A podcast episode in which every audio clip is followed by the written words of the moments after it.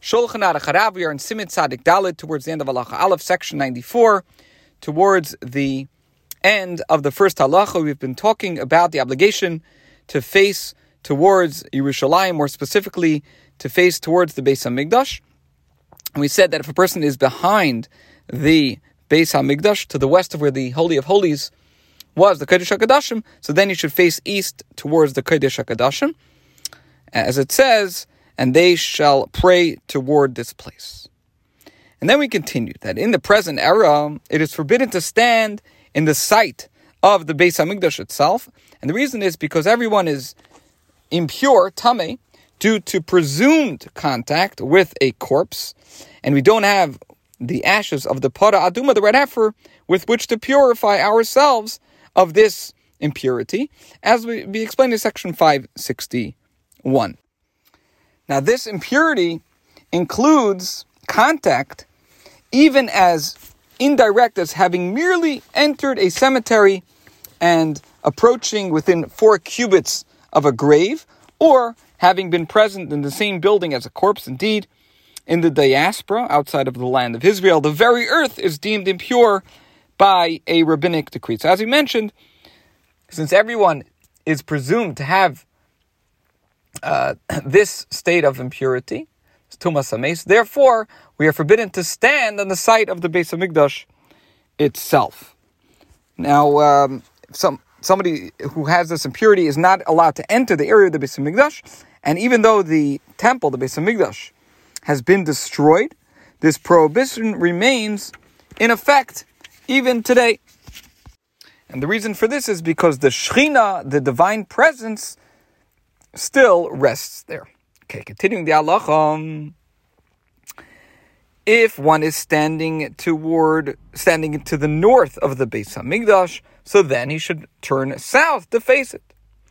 If somebody is standing to its south, so then he should turn north to face it. The entire Jewish people uh, thus direct their hearts toward one place. In this spirit, the sages saw an allusion to the Temple Mount in the verse, Kimigdal David Tzavarech Bane Lisalpios, which means your neck is like the Tower of David built with lofty turrets. That's uh, that's the meaning of Litalpios, because this word suggests the mount, tail, to which all mouths are directed, tail, shakol, pios, poinim boy. This concludes halacha aleph one. Halacha base two. Bimekoi meishenei hagim lispala leruach mishar ruchais al kol panim mitzaded panav letzaded etz Yisrael imhu b'chutz laaretz v'lirushalayim imhu b'eretz Yisrael v'lamikdash imhu b'Yerushalayim. In places where it is customary to pray in directions other than toward Jerusalem, and the Maamar Mordechai says that this is talking about a case in which a congregation has decided to face north or south in accordance with our sage's directive that one who wishes to gain wisdom should face south when praying, and one who seeks to attain wealth should face north. Now, it's interesting that many of the shuls, the synagogues of the Talmudic period that have been discovered in Eretz Yisrael, are, not all are oriented towards Yerushalayim.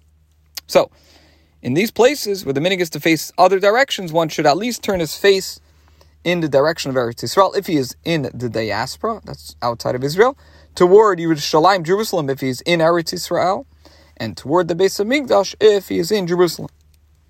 Now, the reason we face east is because now that Rebbe is saying this um, when and Alter Rebbe lived in Russia, because we are living to the west of Eretz Israel and uh, he's echoing the scholars who uh, lived in Western Europe, where the shuls faced east, more or less in the direction of Yerushalayim.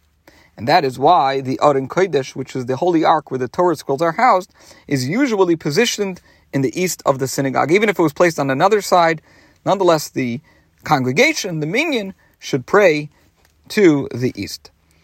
Nevertheless, in these countries, and again, he's talking about Poland and Russia, which are located to the far north, even though they are also to the west of Eretz Yisrael, they are in Kodesh and the direction for prayer, meaning the eastern wall should not be positioned due east, but rather southeast, inclined slightly according to the angle of the direction of Yerushalayim from the mean east position. Now, when the Siddur Al Rebbe writes that the practice of facing east when praying was initiated when most of the Jewish people were located in France and the countries close to it. These countries are not as far north and are far more west than the Jewish communities of Eastern Europe. Hence, the Alter Rebbe suggests that in the latter regions, one should pray southeast. More particularly, one should pray 60 degrees southward from due east. This concludes today's share.